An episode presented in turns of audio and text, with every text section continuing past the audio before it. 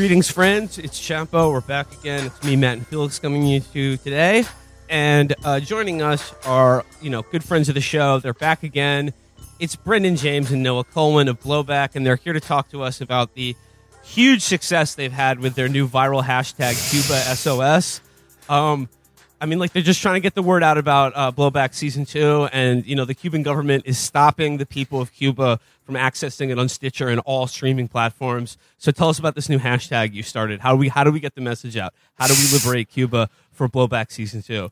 It's very important. We actually, ironically, now have to go back and change the point of the show to be anti-Cuba now that they're stopping the show from, this tie-in from happening. So that's complicated, which is annoying. The best interests of the country are those of Stitcher Premium, and that people should recognize that, sign up, and maybe we can break the digital embargo that is happening right now, the blockade. Well, yeah, obviously we're going to talk about Cuba in a little bit with our resident Cuba experts, but before then, I just wanted to just start out the show with some news about a couple world leaders. Just headline here, courtesy of The Guardian. Bolsonaro may have emergency surgery after hiccups persist for over 10 days. President transferred to Sao Paulo to determine if procedure necessary after surgeon diagnoses him with bowel obstruction. I like how Bolsonaro, he's gotten every plague from Exodus and then new ones.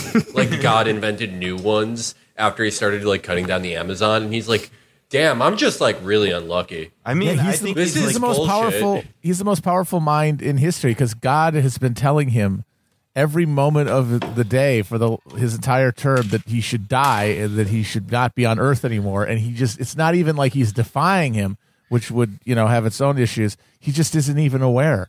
Yeah, that's how powerful he is. He's he's dumb God, Job. God is contacting him so much. He's something beyond a prophet. Yeah. He's on God's on his green tab on Instagram, and he's whatever, I don't care. Bolsonaro dies and goes to heaven, and he says, God, why didn't you send me any messages? I was waiting to receive them, and God says, you idiot! I sent you 5 bowel obstructions and a boo, and a stabbing, and COVID multiple times because he had COVID multiple times, right? Yeah, I sent emus after you two in 1 week. He they say that they had to pull a pound of shit out of his colon through his nose. Oh, wait, what? I mean, yeah, no, that this is true. In order to prepare Bolsonaro for surgery, they had to remove over 2 pounds of shit from his blocked intestine through a tube in his nose. Why bother trying? I mean, yeah. Because every photo of Bolsonaro, he's in a hospital bed looking like E.T. when he's dying, giving the thumbs up. Is this? And he always has a tube up his nose, and are we led to believe that in every single one of those pictures, just pounds of fecal matter are just pouring out of him? Well, pouring out of his nose through a tube. It's like getting your car worked on. If they're working on your transmission, it's I don't know, clean it up while you're there too. Yeah. Fuck it. If you're already here to put an iPad on my pancreas or whatever they're doing to him. Can you also suck shit through my nose? Just rotate the tires a little bit. So yeah, Bolsonaro continuing health problems. It says forced to undergo emergency surgery after he was rushed to the hospital in the early hours of Wednesday, complaining of abdominal pain. Bolsonaro, 66, was reportedly admitted to a military hospital in the capital at about 4 a.m. after being struck down by an unremitting bout of the hiccups, which has lasted for more than 10 days. That does sound scary. I've had that feeling. That's horrible. When the hiccups won't stop, and you do worry because isn't there a line in The Sopranos where Christopher talks about a guy who had the hiccups for his whole life and he killed himself? Yeah.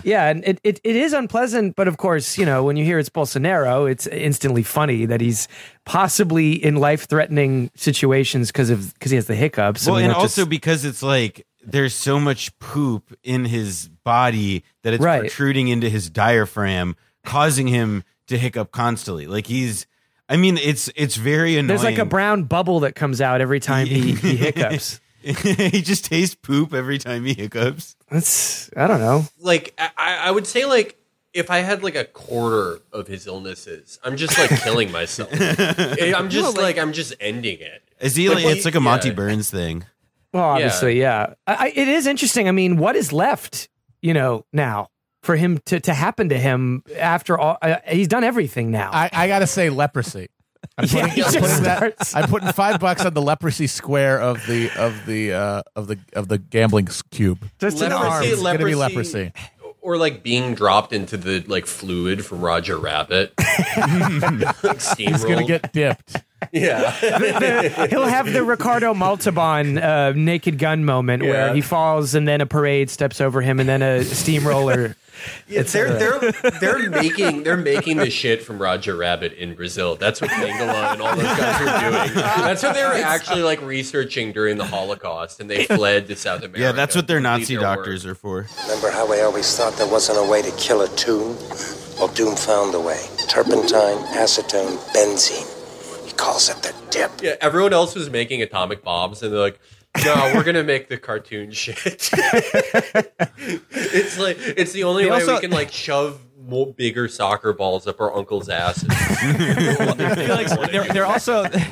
They're also developing the reverse Toon serum so that they can turn soccer balls into cartoons and fuck them then. Yeah.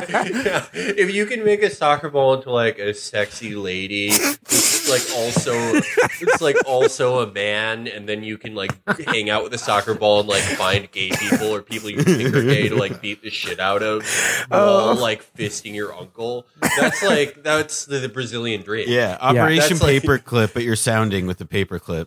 Yeah.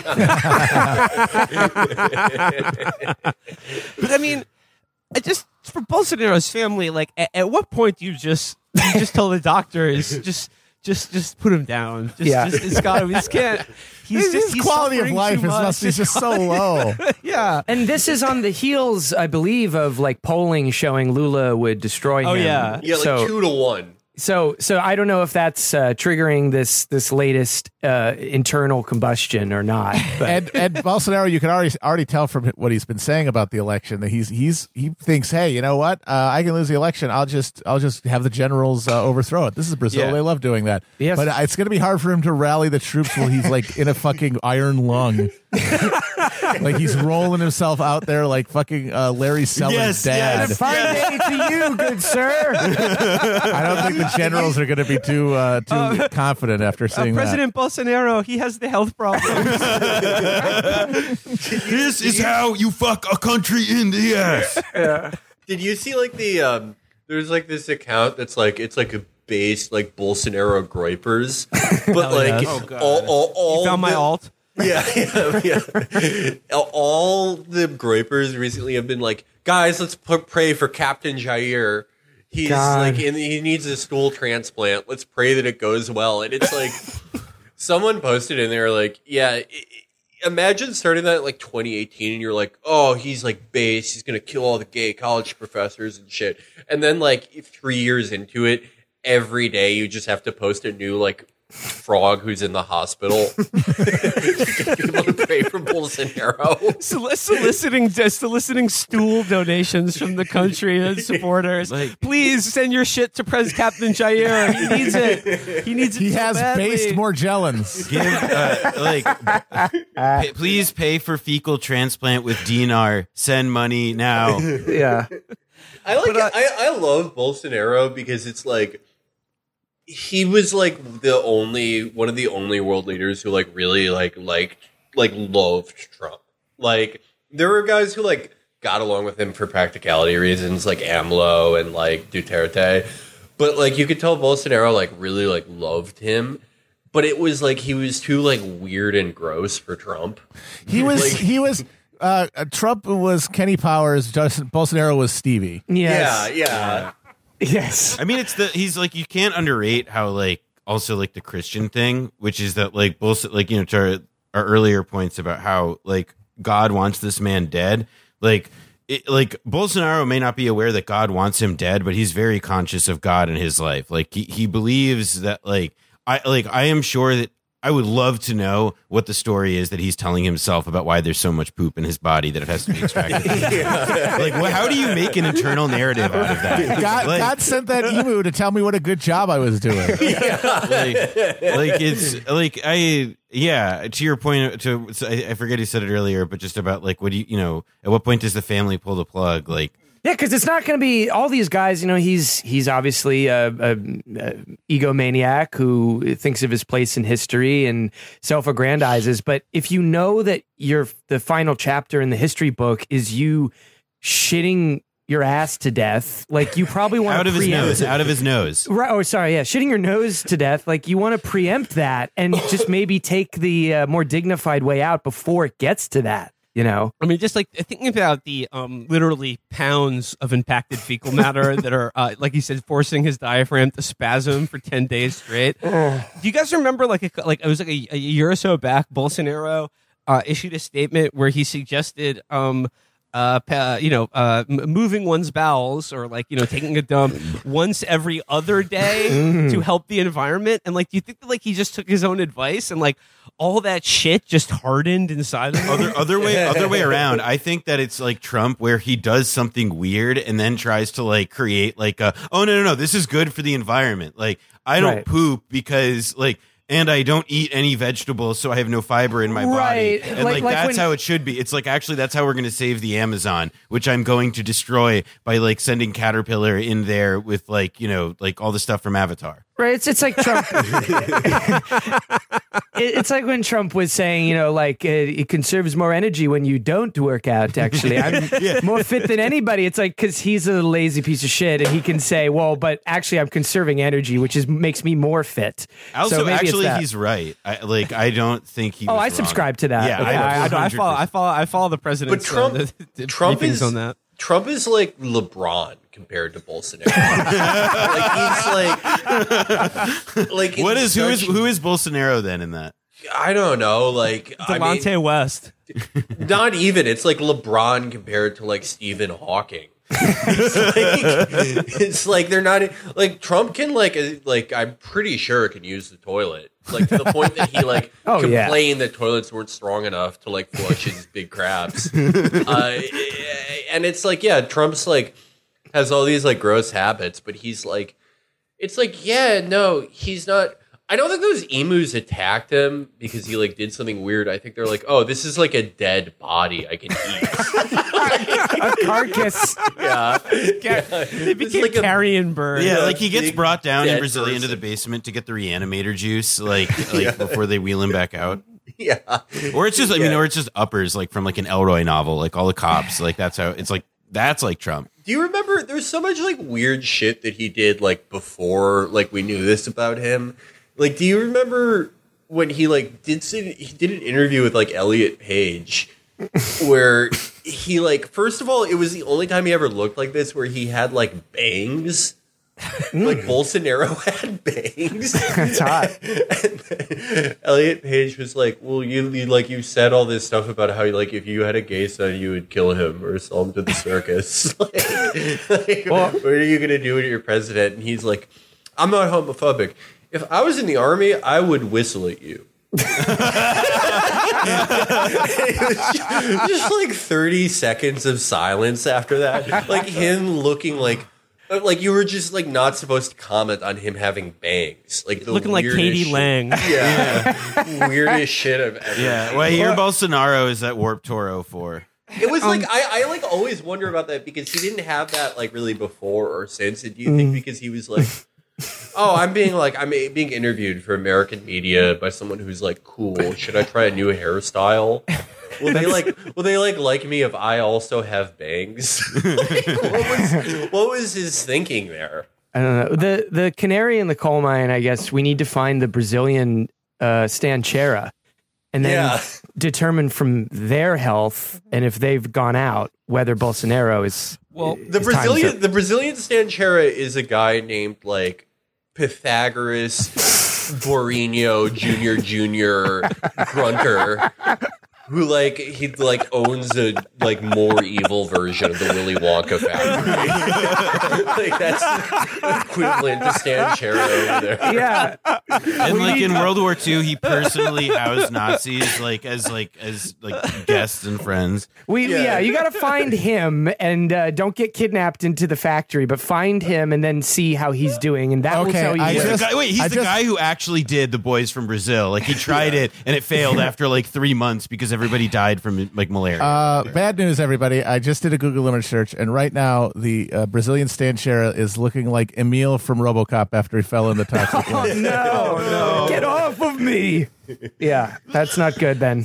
Oh, I want to say to anyone who's offended by any of the things that I've said about Brazil, that's just going to be my country in 20 years. Yeah. Probably not even, probably 10 years. So does that mean we're going to have good Counter-Strike players then? Yeah. No, we're going to take Tarek and we're going to give him calf implants and synthol and shit. And he's going to be as good as those guys. I mean, just one last thing on Bolsonaro is Felix, you got me thinking about this week.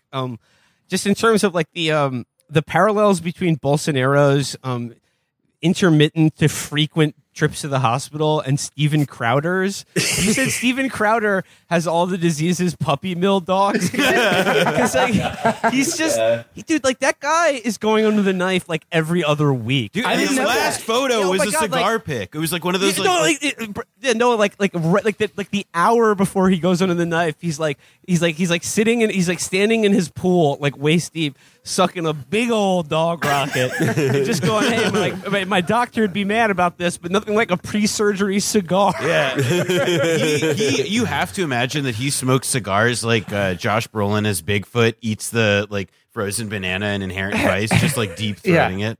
But yeah. I didn't know actually until I saw some screenshot the other day in my peripheral vision that Steven Crowder's been having health problems. Is he now one of these guys? I don't know. He's taking photos of himself in the hospital a lot. I didn't actually know if he even had a YouTube channel still or a presence. Got some he has a podcast. It's very a lot of people listen. It's kind of popular. An indictment of society. Well, I didn't know. I guess that's an update for me because I hadn't heard about him in a long time. But yeah, well. Maybe he'll move to Brazil and hopefully he'll get punched. Well, no, I'm not going to say that. But there was a thing that happened to him once that would be interesting to see if it happened again.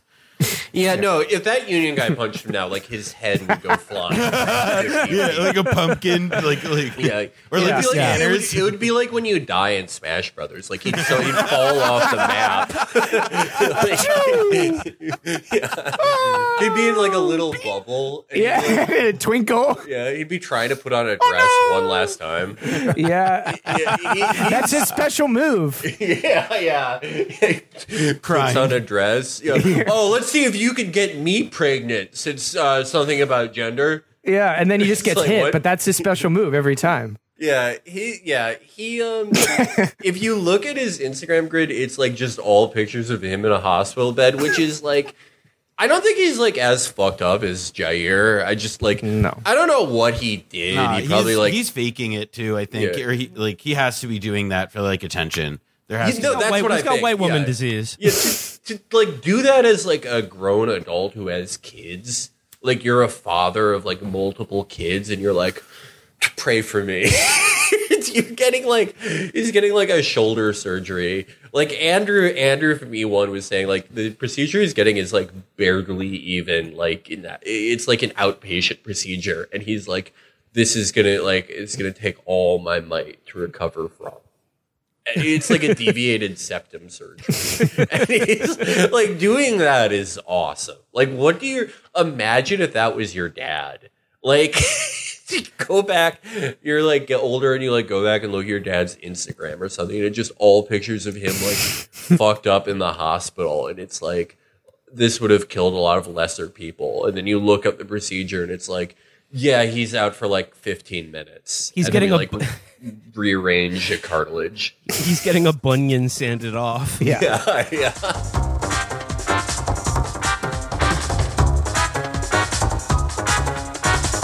right, well, I'm moving on from one world leader to another. I mean, we're going to be talking about coups a little later in the show. But we got to talk about the latest that new Trump mixtape. Just more fire for the streets, sound of the summer. Trump says General Milley, quote, the last person he'd want to start a coup with. This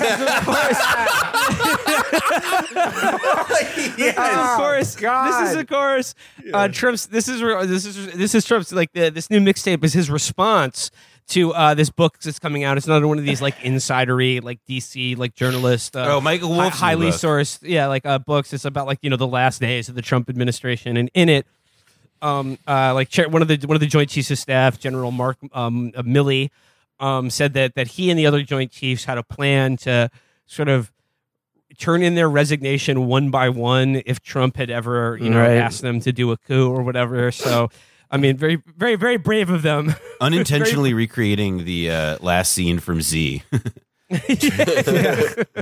Dreyfus was guilty. Yeah. Oh God. Yeah, he's a half Jew, the worst kind. So, former President Trump, in a statement Thursday, denied that he ever threatened or spoke about taking part in a government coup after his election loss, adding that Chairman of the Joint Chiefs, General Mark Milley, would be one of the last people he'd ask to take part in a coup. Isn't that just? It's just the perfect to do such. It's the perfect cattiness about something that is It's a taking out, some real estate deal or Apprentice moment, and then just putting in taking over the government. And he still speaks about it the same way. Just picture him, it's Operation. We talk about Operation Mockingbird, but he'd be like Operation Tweety Bird. It'd be just so. Not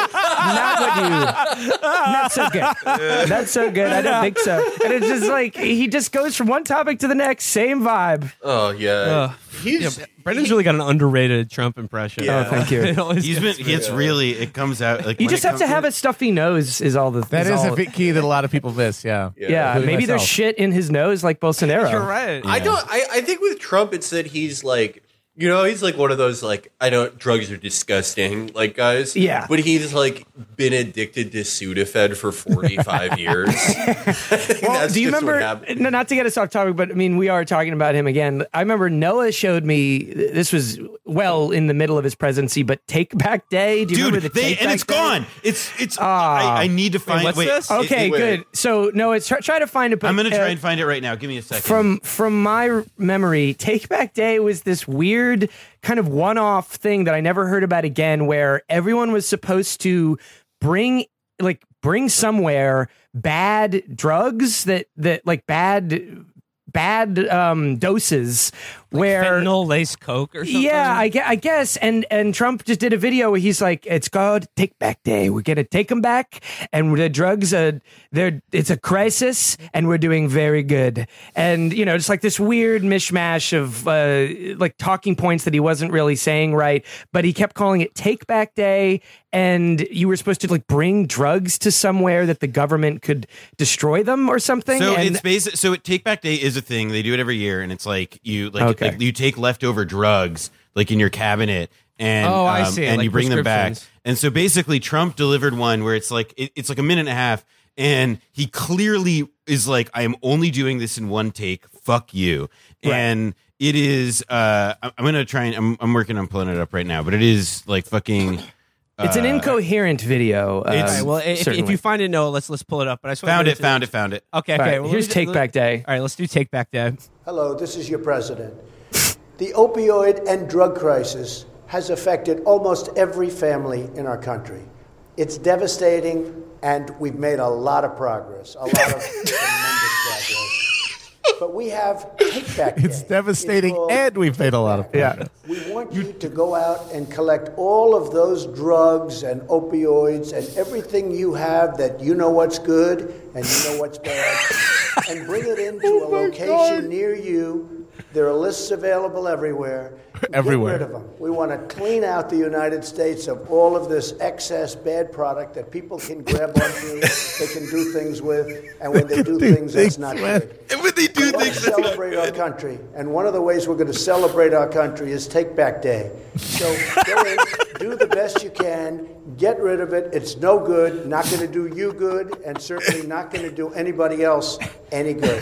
This is like it's the best video. It is the best piece of like Trump anything in my opinion. I've never seen that. That was really good. I love the idea too. It's like I came up with it. Yeah.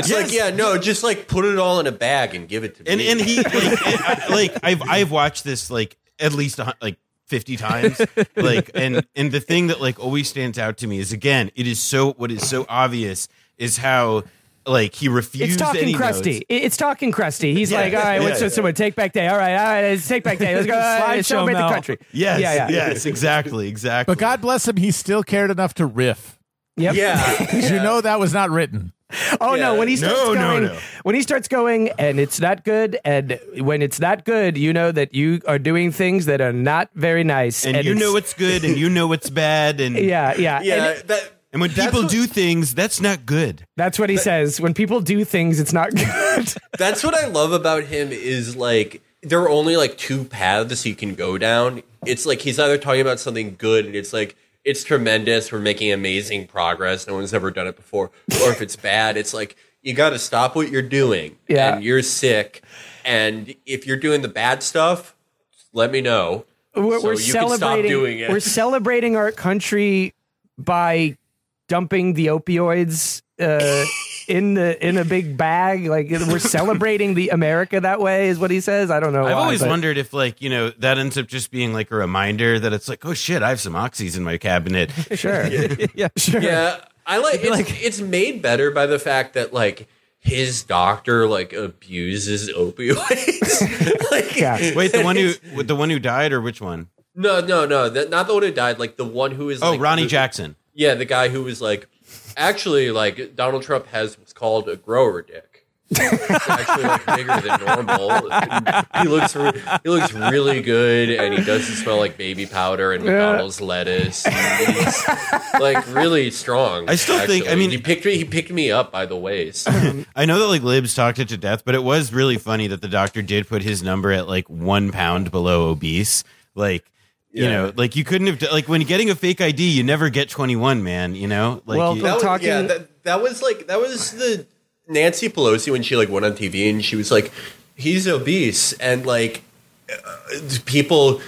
It was like that was like the one thing she's done in like 50 years that I like kind of laughed at like on purpose. And then people were like, Nancy Pelosi, you corncob bitch, you're gonna give me an eating disorder. And it's like, shut up. Well, we're going to do more of that. So talking about the Bolsonaro health problems and then Trump, I remember when David Roth did the tweet that the doctor has medically examined Trump and he is a slimer. He's not, I'm not saying he's like the character in the film. I'm saying he is medically a slimer. Yeah. and that's probably, going to lead to some Bolsonaro type things. But I guess Trump is what's the latest announcement again? Bolsonaro is a muncher. He's a muncher. Yeah. But wait, so oh Trump, God, that's totally true. But muncher looks exactly like Stan Chera. That's what. Yeah. That's the problem. Like, yeah. It's a rich tapestry, but okay. Yeah. So he just said like he. I just want to get the rest of it. The rest of his statement here about how the loser Mark Milley. Mark Milley would never do a coup with him. He goes, I never threatened or spoke about to anyone a coup of our government. So ridiculous. Sorry to inform you, but an election is my form of, quote, coup. And if I was going to do a coup, one of the last people I'd want to do it with is General Mark Milley or whatever the fuck this guy is. That's great. I wasn't going to do a coup, but if I was, I certainly wouldn't have done it with you. That's I also like that he said the election was my form of coup. Yeah. He also said that he only promoted Miley because Mattis didn't like him. And he says, I always do the opposite of what people I don't respect tell me to do. That checks out. Yeah, because this was Trump was responding to reports based on excerpts of the book I Alone Can Fix It by Washington Post reporters Carol Lenning and Philip Rucker that is set for release on Tuesday. In the book, it is reported that Miley and others were where others were concerned, Trump would try to stage a coup to stay in power. The book claims Miley even discussed the possibility of the coup with his deputies. They may try it, but they're not going to fucking succeed, Milley told his deputies while discussing the possibility of a coup, according to the book. You can't do this without the military. You can't do this without the CIA and the FBI. Oh, we're the guys with the guns. I love it. Yeah, they were just like, yeah, you know, if you were going to do a coup, you definitely need the UN chief staff, the CIA, I'm not saying that everybody, you know, if you was going to do it, then, you know, this is, I'm just saying. God, fuck that. Matt, to your point, he says, he got this is Trump writing in his statement. He got the job only because he's the world's most overrated general.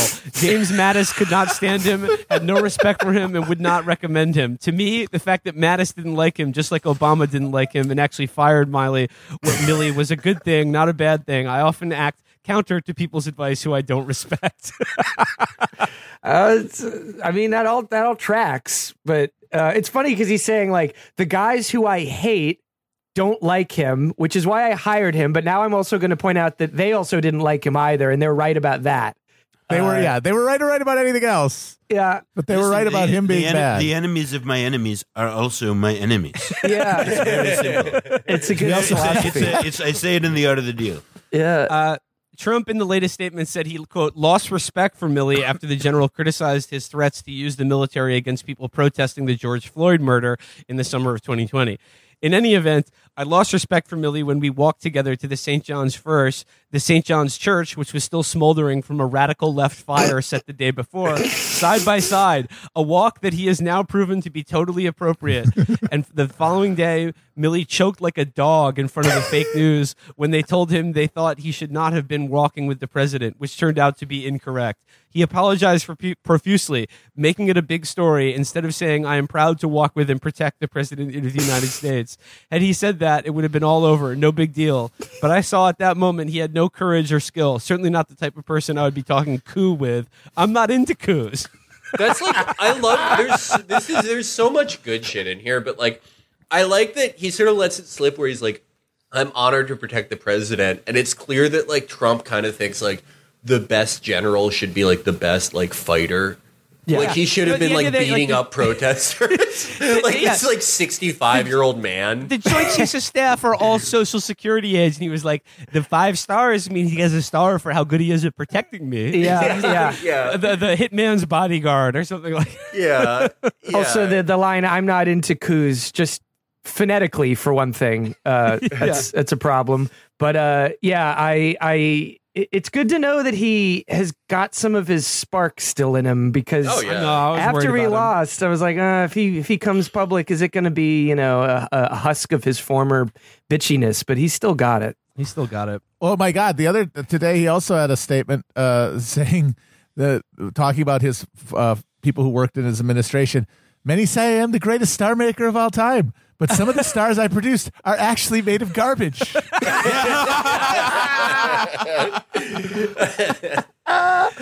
of the stars I made are actually made of garbage. He's only aging like a wine, you know. He's just getting better, I think, with it. Yeah. The post-presidency, I'm hoping that he's just turning into Frank Reynolds down there in Mar-a-Lago. Getting weird with it. Yeah. I love like the other thing. I love it when he takes like a thing that like is like, I guess it's like technically like a noun where it's like a perfect phone call, or in this case, like it was a perfect walk. The walk was flawless. Nothing it was a flawless walk. Or in the clip that we told you about when he said, I have an award from the Bay of Pigs veterans on a wall. That is very of great importance to me. It's a wall of great importance to me. A wall of great importance to me. A walk that was powerful. Stuff like that. He just loves taking those nouns and making them revolve around everything. Well, it shows you how his brain thinks, right? Because he remembers the thing, and then he's like, oh, yeah, there was the thing, and it was tremendous. Like, you know, it's like he can't think, like he doesn't remember because he doesn't have emotions. That's the thing that he has to think to conjure and can only describe in an extreme way. You're so right, though, that he wants the generals, because they're the top rung, they have to be the ones doing the most fighting. And so it's like, you know, and he sees protesters and the general's just walking next to him. He's like, where were you out there? I thought you're supposed to run in. And it's just like, well, that's not what I do. That's what the troops do. But he doesn't really think of it that way. Yeah, he brought the walk down from perfect to just tremendous by not like braining protesters. He wants him to be that like Street Fighter character who's a general who's like punching and like, you know, doing moves because he's so good at being an army guy. I'm appointing M. Bison to the head of the Joint Chiefs of Staff. Yeah. Guile is many sonic booms were like sonic whiffs. We're starting to. We had a tremendous conversation with Frieza the other day, who's just much better at stepping up. So we hope to see him. Ryu used to beg to come to my doorstep. Yeah, and now he's a loser. He won't take the headband off. So boring. Yeah, Android 17, 18 inferior. Yeah, I never got along with Cell, and it wasn't because of race. I'm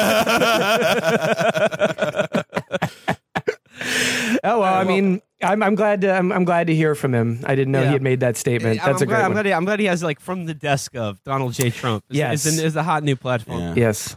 I mean, the segue into the bigger news story that we wanted to talk to you guys about. I mean. Donald Trump, of course, going on the record saying that he is not a fan of coups, at least as it refers to the United States government.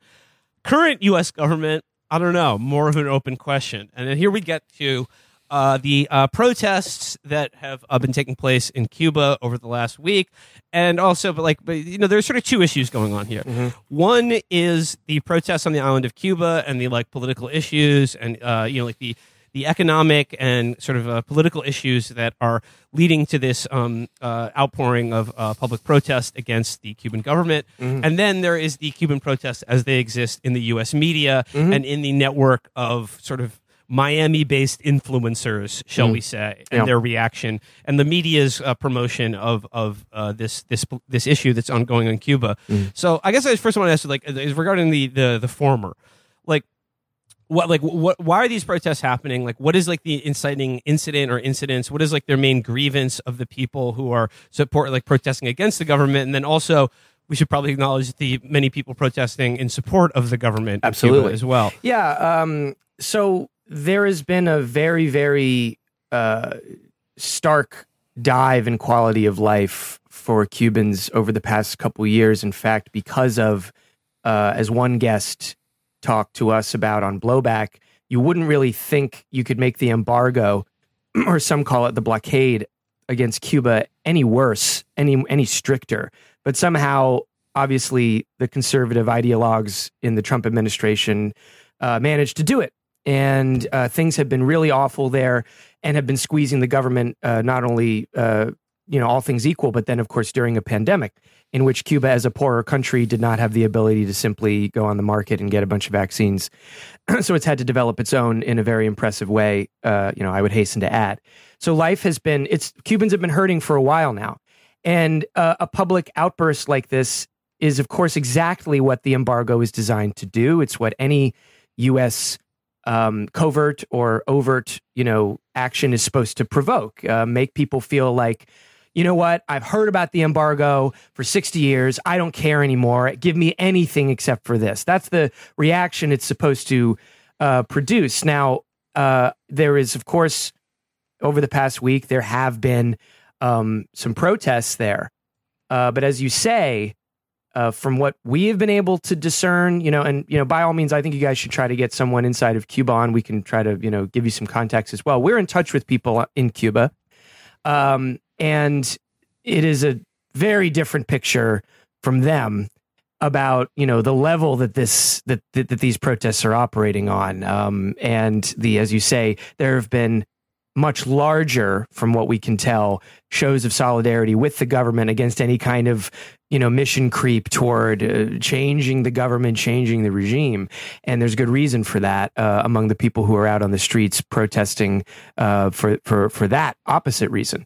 And one other thing that's important to emphasize, too, is that, there is a lot of misinformation that is being amplified to give, false impressions about what these protests, have have, you know, produced. There was a mistaken report that was circulated, you know, a fake, you know, straight up fake news, but a misreporting that was circulated saying, you know, that a Cuban minister had resigned. Not true. That, you know, in the city of Camagüey, that the protesters had taken over public spaces, and that wasn't true. And so there's, I think, also like a really healthy degree of skepticism that's, you know, worth just sort of maintaining prima facie about a lot of the facts that get claimed and passed around in this stuff that, you know, emphasize and heighten the traditional MSM stereotypes about what the Cuban government is and what life there is like. Yeah, I'm sure listeners to this show have probably already seen the photos of completely different cities and countries that are being passed off as giant demonstrations in Cuba. That's not, it's not to say this is all, you know, reducible to social media, but social media is part of the way that U.S. media and its government in tandem like to juice the perception of something. And as Noah just said, hopefully have that create a reality, such as getting it out there that's the Camagüey, which would be a very concerning place for the government to see some kind of breakthrough for, you know, dissident, you know, anti-government protesters to take over. If someone hears that report, then they go, oh, shit, this is the big one.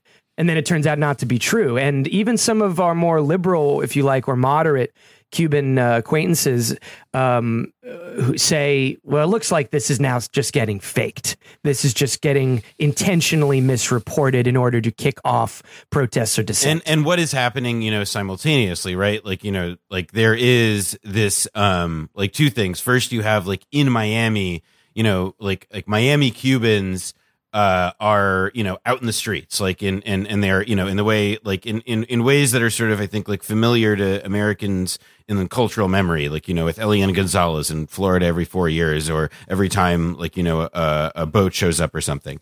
And they, you know, are now out in the streets and, you know, they're crossing freeways as these like fake reports are getting revealed to be fake. And as like, you know, it's becoming clear that things are calmer on the ground than they were this past weekend. No, you bring up the fact that, I'm sorry, like the Miami Cubans on freeways in Miami, like, you know, marching and protesting in solidarity with the, you know, the Cuban people. I mean, from their point of view, mm-hmm. This is all, of course, happening after Ron DeSantis just passed a law in Florida, basically making it legal to hit someone with a car if they're blocking traffic in a political protest. But I just want to reassure everyone, Ron DeSantis made a statement today making it very clear that that law does not apply to like pro-regime change Cuban protesters. And, you know, like, and the Miami mayor, you know, who's like an odious creep as well, also got into it and like said that he supports airstrikes on Cuba and like, you know, they're like, I'm sure people on Fox News have said things that we would expect them to say. But like to me, the thing that like, you know, is sort of like, all right, like, you know, what was the thing that sort of catalyzed this in the hashtag SOS Cuba? There's evidence emerging that like, you know, and this is what the Cuban government has said. And this is what the president Miguel Diaz-Canel said in his remarks earlier this week. Like they believe that there is like pretty straightforward, like, you know, social media manipulation, botnets. And there's a Spanish researcher who specifically is tying this and some of the origins of elements of the social media side of this to people that had previously participated in, you know, like anti-left wing, Bolivia and Mexico specifically. Like against AMLO and Evo Morales. But do not expect people banging on about Russian influence and bots botnets or whatever over the past few years to take a look at. I mean, you can see screenshots again. I don't want to speak too much about a thing that's developing, but you can see screenshots people have found of the same text over and over and over about how we want the end of the dictatorship. The embargo doesn't matter. A little Cuban flag in their avatar or whatever, and just put it together pretty quickly that there is clearly something fishy going on with regard to how it's being put in front of Western audiences, if not in domestic Cuban audiences. But, like before we get into like how this is being presented in like the American media and like the ways in which, you know, what we're seeing now is like part and parcel of the old playbook. Yeah. You can go back and listen to your previous appearance on the show. Sure. To talk about Blowback season 2. But just for like the people like in Cuba, like who, you know, one need not have like a belief that they are all, you know, cynics or dupes or don't have their own reasons to be angry at the Cuban government. Sure. I mean, what I've read is like a lot of the inciting incident was a lack of vaccine distribution. And you mentioned earlier that, of course, Cuba has had to quite admirably, create from scratch their own COVID vaccine. Yeah. Is it like, so they have this vaccine now that works and is apparently like 93% effective in stopping the, contracting the COVID virus mm-hmm. and its variants. Mm-hmm. But like, is it simply an issue of not having the productive capacity or distribution to be able to get it in the arms of the Cuban people? Yeah, I think that we've had conversations with people who have said, COVID was, so far actually not the most acute subject of discontent, if you like, that's been made more powerful over the past couple of years as the Cuban people have been hurting. However, in our very first episode, and I say because of the efficiency of the Cuban healthcare system, in which there's a good documentary by someone we interviewed on the show, a friend of the show, Helen Yaffe. She did a documentary that's on YouTube called Cuba and COVID, Science Solidarity. And there you can see a bit of the ways that the Cuban healthcare system works and how it started to go into a pretty successful mode during the COVID crisis. But in our very first episode of our show Blowback, we had to put out the call for people, if they could, to donate to a fund to raise money for vaccines, or for syringes that Cuba needed.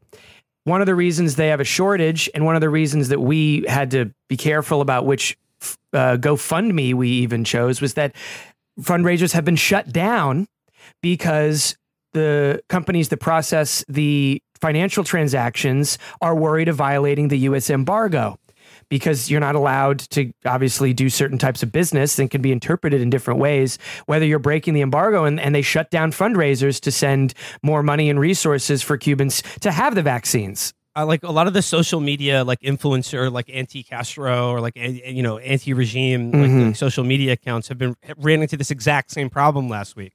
And they're showing us you GoFundMe's, and they keep telling people, don't put the word Cuba anywhere near the GoFundMe because it won't be processed. Like we won't be able to like process the money donated if it's going to be sent to Cuba, because that'll be violating the embargo. And like the embargo, the blockade, I mean, like this is really like the big issue. And I think one that separates, like, it's pretty easy to tell who has, for whatever their own reasons, is opposed to the Cuban government and believes that the nation of Cuba needs to have freedom and democracy in an mm-hmm. American sense, and those who are purely cynical and evil or just mm-hmm. dupes.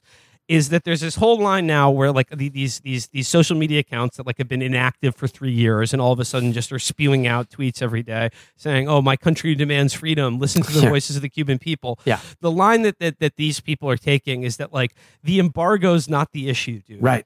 Don't talk about the embargo. Right. The embargo has nothing to do with the causes of stress or deprivation that the Cuban people are experiencing. But like even in the Miami Cuban community, ending the U.S. embargo on Cuba is like overwhelmingly popular. That's correct. But yet still nobody is talking about the blockade / embargo as like an act of war that's ongoing against the Cuban nation. And because you're exactly right, Will. And, to that extent, it is useful then as like a litmus test, because it's straightforwardly like it's the policy outcome. It's the first step toward anything like normalizing relations and ending the embargo.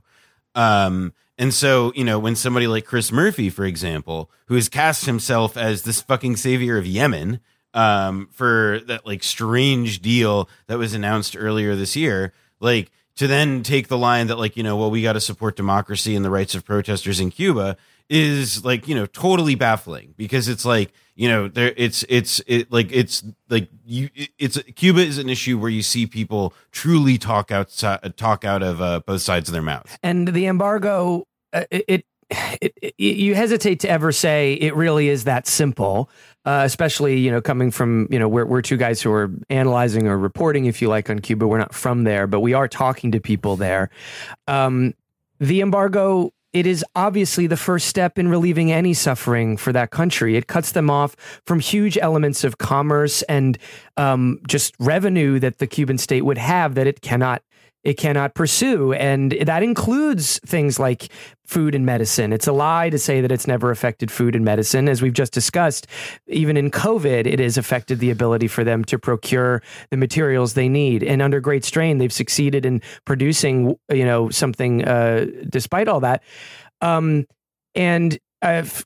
Fidel once put it as your have your hand on our throat and you're choking us and criticizing the way we breathe. You know, how can you possibly shout to the world with your hand at this person's throat, cutting off their air and saying, you know, we need to help this person. Someone, please help this person. It doesn't make any sense. And as you say, even people who are not particularly fans or even outright, you know, consider themselves enemies of communism or Cuban socialism or whatever, they don't say that the embargo doesn't matter. This is a very, very momentary and cynical, and I would argue probably manufactured line in order to heighten the, you know, level of urgency in which Cuba needs to be just outright overthrown. However, the next thing I was going to say is that, again, we don't want to speak too soon about anything. We should all be watching here and, you know, talking to people who know more than we do. But I can't help but notice that this story sort of came out of a pre-existing condition of people hurting on the island. And now it's suddenly headline news. Haiti obviously just had a very public assassination of their head of state. There was a left-wing victory in Peru. We now hear vibrations coming out of Brazil that are not good for Bolsonaro and good for a very popular left-wing politician. Violence in Colombia, you know, all these places that the U.S. supports. If I could trepidatiously, you know, analyze what's happening right now a bit, I think that the Biden administration, they weren't moving on Cuba in a positive way, but you didn't get the sense that they were looking to really do anything aggressive either and clamp down either. And so it seems like this is more of a distraction at this present moment than it is some kind of concentrated move to finally nip this in the bud. You know what I mean? And so I do wonder if it's just kind of juicing a social media campaign and a kind of oversaturated media narrative just for the purposes of kind of, you know, getting it out there for a week or two, rather than this being a prelude to some kind of really concentrated big push from the United States. I absolutely agree with you there, because I think at this point, people kind of understand how social media campaigns work. We saw that people sort of overestimated their power with Syria and other things that, you know, people wanted America to become even more involved with a few years ago, where they thought if we get enough people to post about it, the public pressure will be so much that, you know, we'll do a boots on the ground invasion. Mm. It turns out, as everyone's found out, that these campaigns can spread like wildfire, but they're very ephemeral. People don't post these things because they feel very strongly about the individual issue. It's the same thing as people posting like indecipherable infographics on their stories last summer. Yep. It just, you see other people doing that and you're like, oh, I'm supposed to do that as a good person. You don't know thing one or thing two about the issue. You haven't really thought about it that deeply before. You don't have a lot of pre-existing opinions about it, but you do it because you're supposed to. And you do it for about a couple weeks, and then it's done, and you're on to the next thing, and you're back to your life. But I feel like now that people, anyone can kind of figure that out. And I'm not saying I think this is like directly people in Langley are planning this. Mm-hmm. This could be, you know, some of this could be organic, some of this could be like, yeah, those weird Cuban expat groups. They're like, yeah, as you said, this could be used to like preempt any like thawing of relations. Sure. And I think that, you know, the certainly the attitude we've taken in our show is not one of optimism about what the Biden administration had any willingness to do to ease the Trump restrictions and sanctions on Cuba. But again, they're kind of just dodging it altogether. They weren't renewing a push to isolate or really pull the ripcord on regime change either. And of course, that would be very odd given that Biden was Obama's VP, and there is some expectation of at least neutrality on one of the Obama administration's key foreign policy initiatives. So all this is to say that to answer your initial question, Will, the Cuban people have been hurting for a while. They've been hurting even more the past couple of years, I would argue, and I think it's fairly easy to prove, due to the increased tightness and unforgiving nature of the embargo, and that The Cuban government knows this and has actually been discussing reforms. They've been discussing reforms for a long time. This is something we talk about with our guests. There are ways that the political system is changing there. And in fact, the Eighth Party Congress of the Cuban Communist Party in April openly acknowledged this kind of stuff. And of course, you know, there is a different leader now in Cuba that is not a Castro.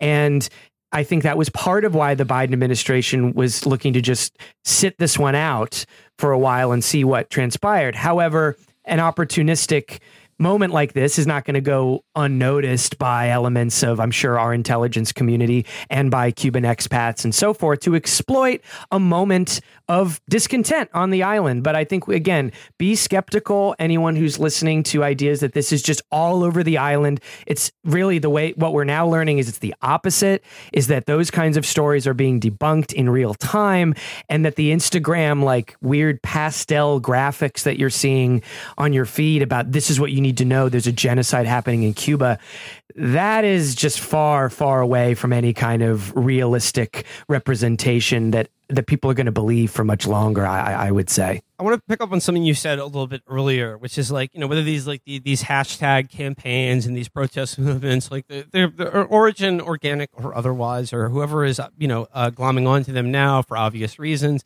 leave that aside. But what's happening right now in Cuba and the reaction to it is taking place in a very different context politically in the Western Hemisphere than has existed in previously. And I'm speaking, of course, about there are now many major governments in this hemisphere of the world that are openly supportive of the Cuban Revolution. I mean, the Mexican government issued a statement in support of the Cuban government. Bolivia did as well. I mean, I haven't checked in. I mean, I don't know about Peru or Ecuador, but like, you know, Peru just won there. Lula also spoke up. Yeah. And the very high likelihood that Lula will replace Bolsonaro as the leader of Brazil. Sure. The context. Yeah. So I'm just saying that the context is it because of that, like, that Cuba is not as isolated as it once was before, and that like many of the governments are no longer purely like right wing clients of the United States government and the CIA. Yeah. Like, is it harder? I mean, I would imagine it is harder to isolate and do these kinds of intelligence operations or like foment this kind of, you know, popular to isolate them about Cuba. Yeah. I mean, one would think, but I think that this is part of why it's important, you know, to, you know, I'll make like 2 points here. The first of which is, you know, a few years ago when I was a reporter for Vice, I spent a lot of time covering like Russiagate and like, you know, like all the like the ops stuff and like the Mueller investigation and so on. And like one of the things that, you know, like that was like, you know, just sort of very obvious from the get-go and drove me insane was that it was like, yeah, sure, like some shady stuff down, but like nobody picked it up. It had no effect. And like we were wasting hours and hours of our lives like spending time on it. And like I went kind of crazy about it. But one of the things that you see with this sort of thing is that, all right, you see like, you know, something similar, like people tweeting coordinated messages, like to juice the number of a hashtag on Instagram and Twitter, you know, sharing a lot of the same like, you know, a lot of accounts created recently. It's only showing content, or the only content is stuff that's recent and about this and so on, like familiar tactics. Except the thing is that it has more of an impact because the mainstream media runs with it. They treat it as a wholly organic and wholly representative of the discontent. They do not consider for a moment that our government, which spends openly and acknowledges tens of millions of dollars on propaganda efforts to destabilize the Cuban regime, might a government that we've tried to dislodge multiple times, like repeatedly over the decades, you know, that our government might not have a hand in this. Like that sort of skepticism has been like totally made invisible. And that to me is like how you, to answer your question, right? Like that is how you reconcile the context, is to just say like, none of that's happening. And like you, like, this is all in a vacuum. And I will say also what's today, I'm sure a couple of us probably saw, now they're kind of deploying the political scientists to say, "Oh, the graphs." Yeah, just ask. You see these graphs? Just ask. Oh yeah, I'm sorry. The Cuba so there's the Cuba democracy meter, and it's dangerously low. Yeah, that's literally what it is. I saw one that's like, if you look at this graph here, Cuba's political freedom is it's at a 0.75, and America's at like a 23. Just ask. Just ask this scientician. And then, you know, you look at these indecipherable graphs being put out by some think tank person. Well, how was that supposed to persuade anyone? It was that was like, to me, the most like academic brain. I don't know. I mean, not to pretend the tea leaves are all on Twitter, but they're sort of varying it up a little bit. And I'm sure we'll get to this in a moment. But you have the political scientist people saying that Cuba's not a democracy, period, because of my chart. And, you know, Cuban democracy or the Cuban political freedom and questions around that, it is complicated. There are ways in which there's actually a participatory element that we don't appreciate in the United States. There are also ways in which, yes, you can acknowledge that due to, I think, a lot of understandable history, it does not have a Congress where people are directly, you know, voted on. Although, you know, we can not, you know, sort of drink the Kool-Aid on the way that America tells the stories about itself either. But I think that just putting out those charts and saying this is not about the embargo because that only happened in 1962. Cuba was already authoritarian by then, ignoring, as this once political scientists did, all the shit we did as soon as the revolution started. They're kind of not sure what to go with narratively, because then you just get the brain dead celebrities saying, I just think freedom, it's about time, and comparing it with some other completely, you know, unrelated human rights issue. And I think if there's one purpose of our show, for me, it is to try and cut into that, as Felix was talking about, vague MSNBC style, like, here's your latest protest somewhere about human rights versus tyranny, and they're all the same, and just do your hashtag about it and then go back to whatever you were doing. It doesn't matter if it's Venezuela or Chile or Cuba or whatever. It's all Black Lives Matter. It's all Arab Spring. I mean, that's, I think, the way that most Americans, unfortunately, are delivered this stuff. And there's a Sam Moyne, the like law professor, has like makes this like very good and I think important argument about how like human rights as a concept is anti-politics. It's like it treats these things like as a discrete category that can be used for whatever the person wants to, you know, do it. Like, you know, Cuba, and this is something that you see like so much in the Instagram aesthetic content going around, is like, this is beyond politics, right? This isn't about left or right. Like, this is about human rights. And so I think, you know, to echo Brendan and affirm it, like, and specifically on this point about what's being passed around on Instagram and social media, you know, I'm seeing a lot of very well-intentioned people, I think, sharing stuff that they don't fully appreciate what it says. And I think that there's like, you know, an added degree of skepticism that people should try and take with this stuff, because I think that it's been very effectively like a lot of stuff that says, yeah, human rights in Cuba is actually like helping to parrot a line that I don't necessarily think, like, you know, represents the best interests of Cuban people. And we don't even have to say that, or perhaps we should, that, I mean, if anyone thinks that Cuba American style is going to turn out as more progressive or a better path toward developing like emancipation of people on the island or human liberty or whatever. Cuba, let's talk about the positive achievements. Obviously, they're, not to be a bore about it, but their health services and their social services for a poor island that's been cut out of the world economy at several points by America is very impressive and a world model. They're very progressive on social issues such as LGBTQ rights. I mean, you actually are legally allowed or entitled, rather, by your healthcare system in Cuba to transition if you need it. That is not something that we have in the United States, for example, and they started doing that years ago. There is obviously a great legacy of the revolution in feminism, a mixed record as any country has, but some serious achievements in racial equality since pre-revolutionary Cuba, and they want to continue to improve these things, obviously. They're not a government that isn't scared of what happens if they don't improve it. And you're telling me that if we get American companies in there and a Juan Guaido figure, that we're not going to see a rollback of the types of agendas and social programs that have kept these things in place there? Give me a break. Anyone claiming that is lying to themselves or you. And something that I've said in other contexts and that I think needs to be affirmed here, as always, is that like Obama made a huge, huge, huge fuck up by initiating a process toward normalization, resuming consular services in Cuba, allowing travel directly between the U.S. and Cuba, and doing these things that sort of an opening, you know, and allowing Cuba to decide, all right, we can start initiating and opening up our economy a bit and allow people to, you know, send more money and things, but for, you know, from Florida to Cuba. And they made these steps, and then Trump comes in and immediately, you know, like full stop, like, you know, like, you know, like leaves the Cubans holding the bag functionally. And so what's, I think, more important is to think about, like, all right, if this stasis is just about making the 11 million people who live in Cuba, you know, suffer because the embargo, ending it would be politically inconvenient for a wide variety of reasons that have more to do with that are more than just election cycles.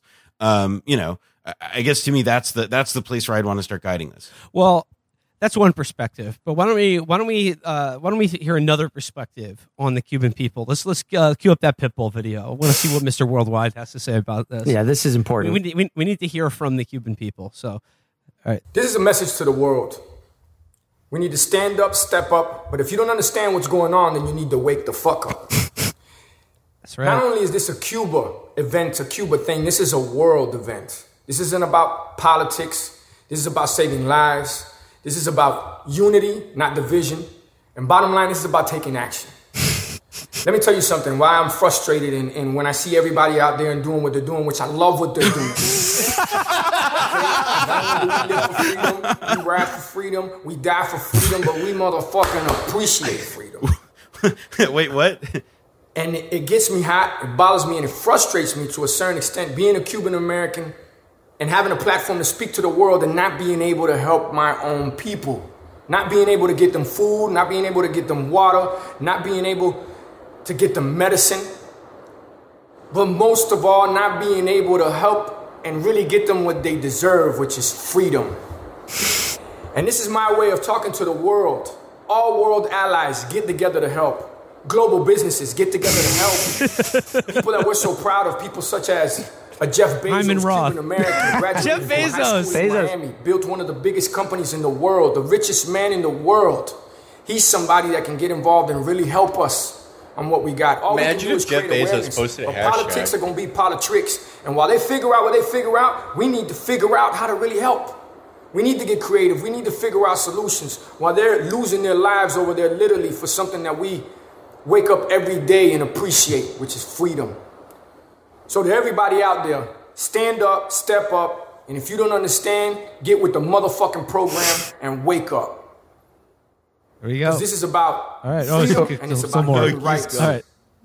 And to everybody in Cuba, keep the fight up. Para todos los cubanos que están allá afuera y todo lo que está pasando en Cuba ahora mismo, ustedes son lo que va a motivar el mundo, inspirar el mundo para que vean lo que es de verdad vivir y morir por la libertad.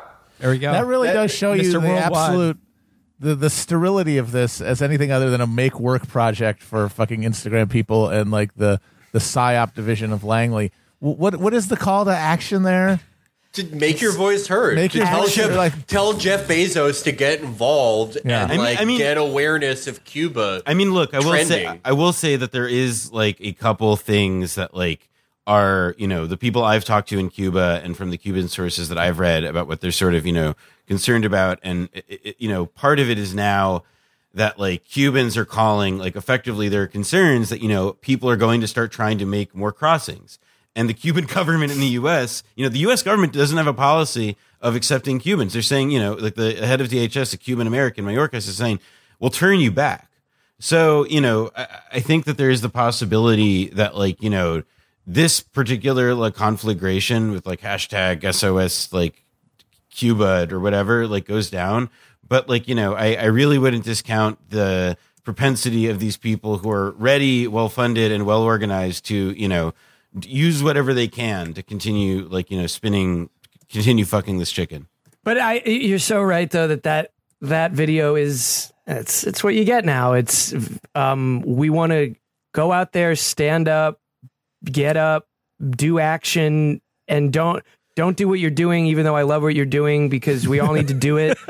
And we're, it's like, it's not unlike Trump where, you know, maybe we've all been infected a little bit by his brain waves where it's just, you sort of run around the vocabulary and grab a bunch of words at once and then spit it out. And the message is incoherent, but it's the tone that you need. You need that inspiring, get up off your ass and blank and yeah. And that means like retweet this or like, whatever. I want to like get Criterion to release like a 3-volume thing of the like Awfully Hot Coffee Pot and then Trump like the video we played earlier and then this Pitbull thing. Well, yeah, it's this. It's like the microplastic way of talking.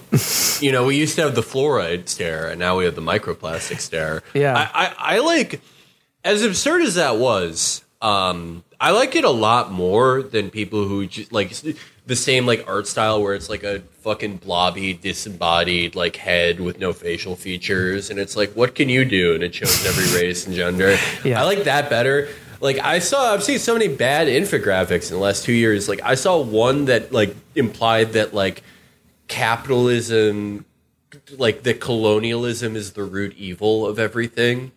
And that like capitalism comes from colonialism and all this shit. Like I would much rather have like, you just stick a camera in front of people and be like, okay, explain to me what you think this issue is, and just have them do that. That would be better than what we have now. Like I really appreciated that he just went out there raw and like, if you want to make your voice heard, you've got to go out there and do it. And if you're not ready to do it, well, that's also fine. Yeah. On that end, I also would be remiss if I didn't plug the work of Belly of the Beast, a group of journalists in Cuba who like whose work we respect immensely. And they've actually been putting out videos and are doing work in English about what's going on. And, you know, that's and it's a group of, and these are like Cuban journalists in Cuba. And I think it's worth like if you're interested in send me the link for that. Yeah. Link for that. All right. Well, you guys want to close out with another fun little video clip? Of course. I mean, just a little palate cleanser. Noah, I just sent it to you in the chat here. But have you guys seen the Spike Lee Bitcoin commercial? I've heard of it, but I haven't seen it. Right. I haven't seen it. It's a very rich text. Okay. And you know what? Like I will credit Mr. Worldwide for his passion speaking on this issue. I mean, the content of it, make of it what you will, but you know, Pitbull. I mean, he's obviously he's sincere in his beliefs here. Yes. This is this next video is something else here. This is Spike Lee, who has now directed this like 2-minute ad clip and has become a pitchman for a. I'm not even sure exactly what this is. It's like I think it's a Bitcoin ATM. Yeah, it's a Bitcoin ATM. Okay. And it's just like, okay, so this is Spike Lee on Bitcoin. All right. Our currency is not current. Old money, as rich as it looks. Okay, he's dressed like Lyle Landley. Yeah, like Harold Hill. Yeah. We call it green, but it's only white. Where's the women? Oh. And the people of color. Native Americans got a nickel. A nickel! People don't even stop and pick up a nickel off the sidewalk. 7 million Americans have no bank account. 20 million are underbanked. Old money is not going to pick us up. It pushes us down. Exploits. Systematically oppresses us. But new money is positive. Inclusive. Give me that new money. Give me that new money. Strong. Culturally rich. Oh my God. Where status is anything but status quo. Yeah, you got every type of person's doing Bitcoin. Research. White guy, black woman in a chair. Yeah. I love that they show these people like they're revolving, and the backdrop is dollars. It's U.S. currency. Yeah. I feel like he just like hoodwinked his new money. Wait, it's still. I hope he got so much. This is great though. They show these people going to the Bitcoin ATM, and they're of all races.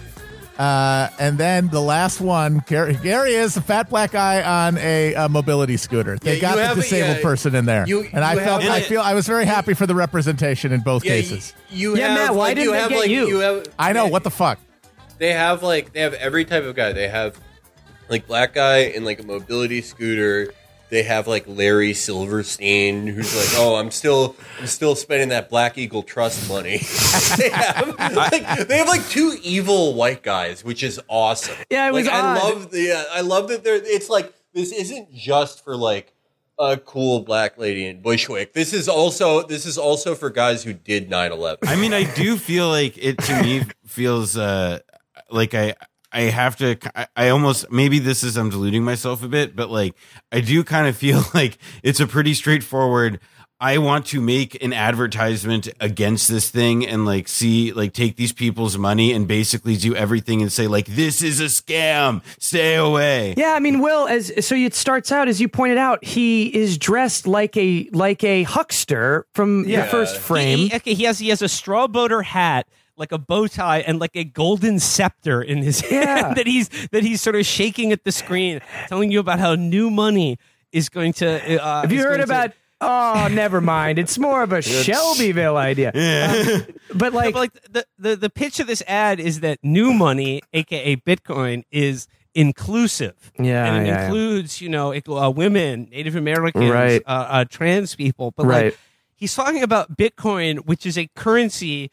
Of which, I wouldn't know, 90% of all Bitcoin extant in existence in the world is held by like three people, including the fucking Winklevoss twins. Well, yes. and then he has like this, carousel of images of like, in, like a diverse array of like interesting looking young people, and it's like sort of like there's this like kind of like subliminal. You remember that Onion video where it like the anchor like slowly is like doing like the and rise up, rise the weatherman. Is like, getting like slowly more and more intense and calling for revolution.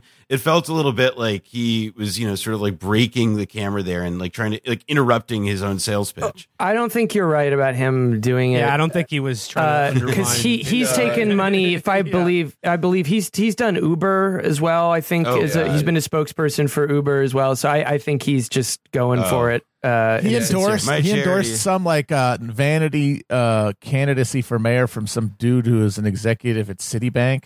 Yeah. McGuire. Yeah. The thing I do like about this though is that it's like anyone who is like really into Bitcoin, like for like I'd say like a large portion of them will be completely turned off by this ad. Because it's like, no, we were like getting away from those people, right? By using this, like, But it's also like reminds me of the Pitbull video because it's like the old thing's bad, the new thing's good. You can express yourself, but also have the old thing if you want. Also, both make your voice heard. Or don't. It's whatever. Like there is, I think we're going to find out that like microplastics in the water have given everyone like aphasia. And this will be like a unique way of talking from this time that we all have. Yeah, it definitely, it's trying to be everything to everybody.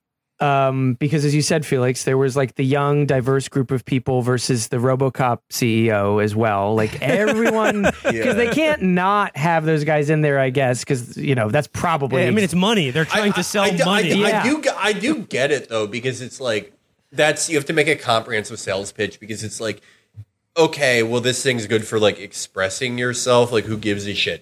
Oh, okay, you're showing me, like, a guy who, like, buys children. Yeah. So I know that, like, real rich guys use this. Okay. And it is, I mean, it is pretty insidious. I mean, the language saying old money keeps you down. It's structural racism against you. So just jump on this new shit that is going to, I don't know. I assume it's trying to say that gaps in, racial inequality will be solved by Bitcoin. It's pretty nasty, but I still get people like angry at me whenever I like talk shit about Bitcoin, but like left wing people who are like, really? Like, I can't believe that like you don't understand Bitcoin and the threat it represents to like centralized banking and like the US dollar, which is like, okay. Yeah. I mean, sure, theoretically, but like, in practice, this once again purely speculative asset that is only used to enrich the already insanely wealthy at the detriment of everyone else. Yeah, and fuck up the atmosphere. Like, don't let them lie you out of that. Like, they try and say it doesn't, but it does. And delay the release of Elden Ring. because you can't get graphics cards now. Not enough to make a PS5. The worst thing that it does. Yeah. But it's like saying this can disrupt anything. It's like being like, no, like Citigroup doesn't want you to get a subprime mortgage so you can buy a house and then sell it for more, because soon you'll have more money than them. If you just keep doing that forever. No, they don't like never mind that they're selling you the subprime. They're like afraid of it. Right. Yeah. I mean, Bitcoin and everything associated with it in general is pure hucksterism. And that's why I thought it was appropriate to have Spike Lee dressed like the Music Man in this fucking commercial pitching this new Bitcoin ATM system or something. Yeah.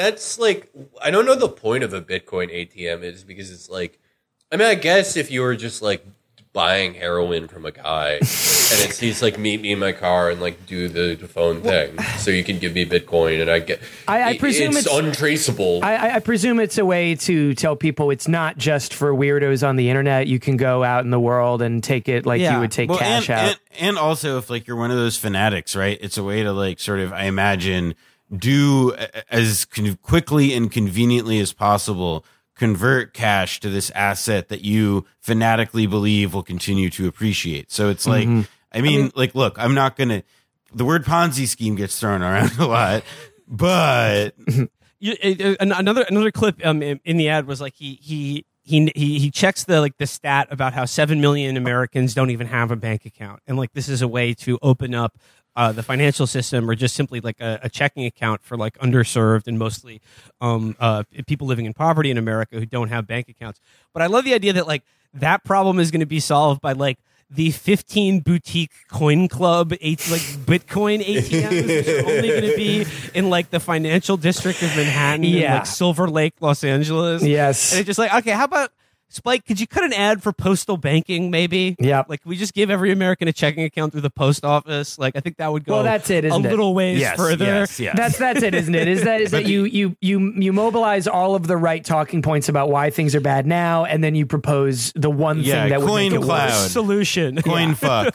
As opposed to what is to many people a fuddy-duddy old boring solution like what you just said, that isn't sexy. Office, no thanks. So I think that was a pretty good expression of that, but it is making me feel disgusted slowly, actually, after laughing about it for a second. So now I'm in a bad mood.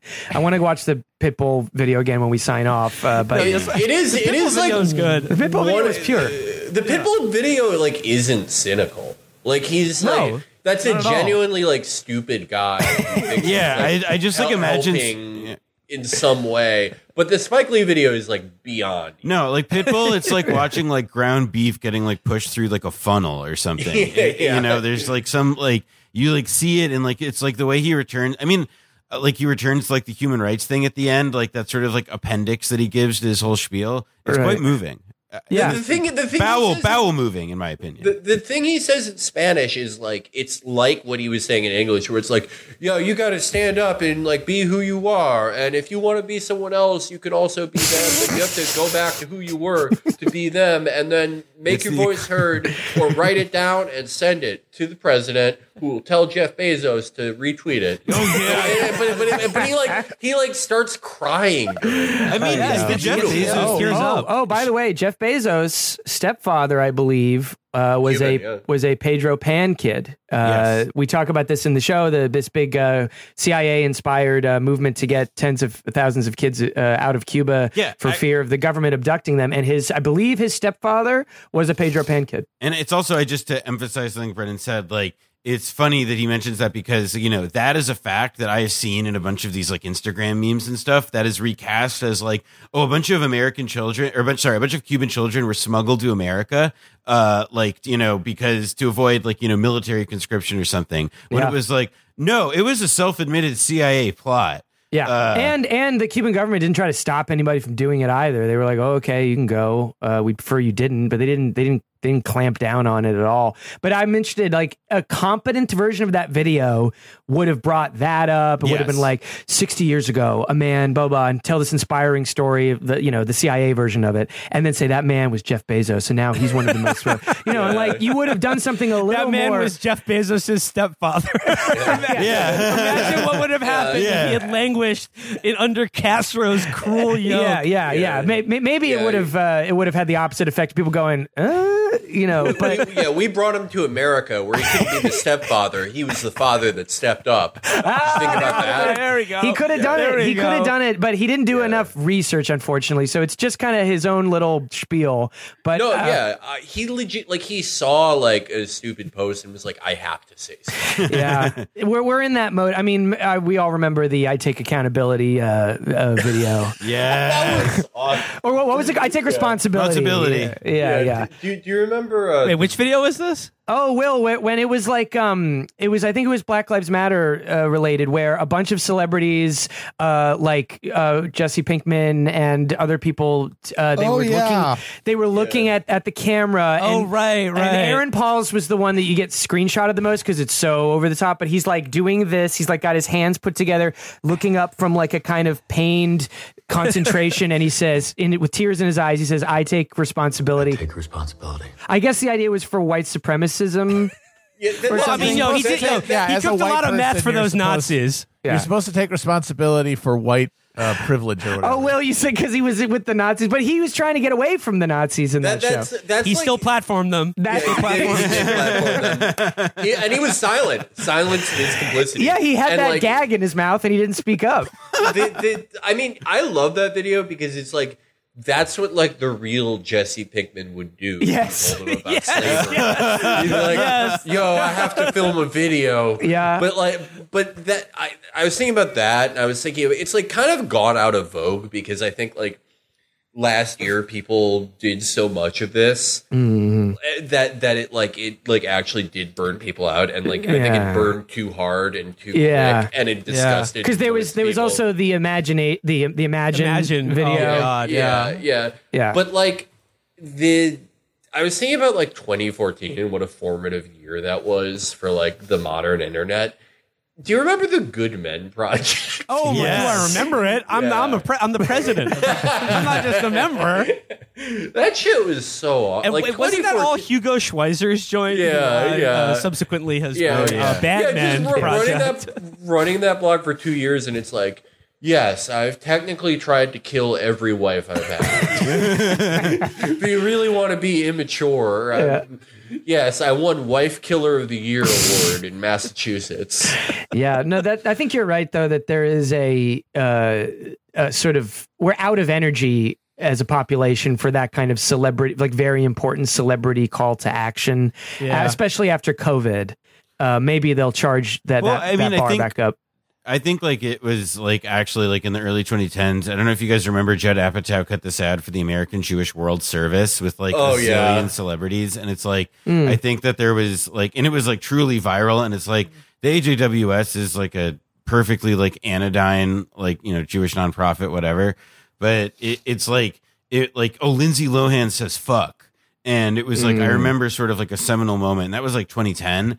And it's a seminal moment for me in that it was this is going to be a thing that they're going to do now, which is to throw as many celebrities together, you know, et cetera, et cetera. I just remembered the last image I can leave on with this is I remember a couple years ago, it's probably 3 or 4 years ago. I don't know what it was, but there was a video of the word sexism on a glass a pink glass sheet, and then there was the video was a hammer just going and hitting it and breaking it, and then that was the whole thing. And I just thought that was something Felix would make up, and I sent it to him, and of course I retweeted it, and I was just I guess this is where we're going with the viral stuff. Wait, Brendan, do you remember your video with your bird? Oh yeah, I said that my water bird was intolerance, and I punched it or something.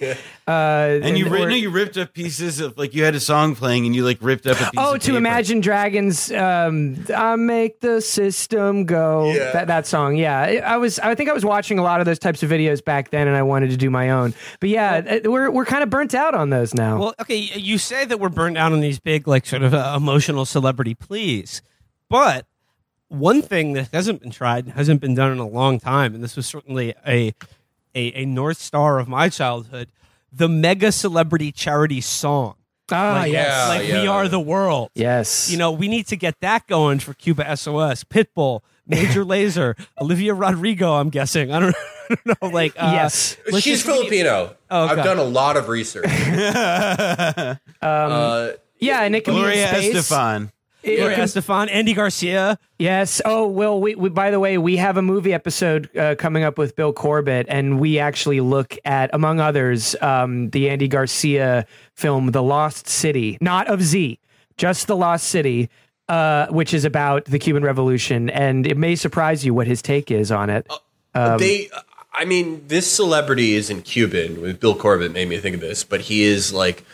His best film is about Cuba. Coleman Francis could be in this song. The director of Red Zone Cuba, which might also come up. And I will say, so those who don't know, real Mystery Science Theater heads know there's a really terrible episode they do, which is by this absolute talentless hack who did the worst, several of the worst episodes of movies they ever had to watch. One of them is about the Cuban Revolution. It's completely meandering and awful, and it's even hard to watch the Mystery Science Theater version. But there's a song that's like my favorite episode. But there's a song in the beginning that Felix and I have both loved for many years called Night Train to Mundo Fine, which is a grueling, like 3-minute, just like croaking fest from John Carradine, I believe. Yeah. Who is like, was advertised as the star of the film, but he's actually only in the very beginning to sing that song. And then goes away, and it's just like, maybe Chris can patch it in because it's very funny. But I was saying to Felix the other day exactly what you just said, Will, about using a new kind of like celebrity musical moment to generate protests or join them for Cuba. Get a Lana Del Rey version, like a slow, moody version of that song originally croaked by John Carradine, and give it like a kind of a lot of echo and reverb on it, and shoot a music video where she's, you know, like walking through kind of like a scary street, and then she sees a protest and she goes and joins it. I think she could really bring that to life. But Lana Del Rey has never brought anything to life. She puts us to sleep. It ends with her like meeting Coleman Francis. Right. She has to, and like she marries him. With him. Yeah. She marries, full penetration scene of Lana Del Rey and CGI Coleman Francis. Yeah, you have to. I've been informed that Coleman Francis died in 1968. Deep fake Coleman Francis. Yeah, I think Will Sasso could actually be a good Coleman Francis. Oh man, that's the role he was born to play. Yeah, but anyway, yeah, I think you're right, Will. It's interesting we don't do that anymore, but it could be around the corner that we don't know. Yeah. If the celebrity Night Train to Mundo Fine with all those stars, yep, and then like there's a fair amount of Cubans in entertainment, but like you could put Filipinos in there because it's like people. I'm not saying this. I'm like getting in the mind of the audience. Yes, that they would be like same idea, right? They would thinking it, right? Same idea. It's an island. We all get it. It wouldn't disqualify you if you did that. You could put Duterte in it. Yeah, sure, why not? Could sing Night Train to Mundo Fine, Manny Pacquiao, the guy from Black Eyed Peas. Yes. Brandon Wardell, everyone. Really assemble the Justice League there. Yeah. That's the note we'll leave it on for today. Yeah. Thanks, Felix. We've gone long today. People are sure to take our show about American imperialism in Cuba seriously now.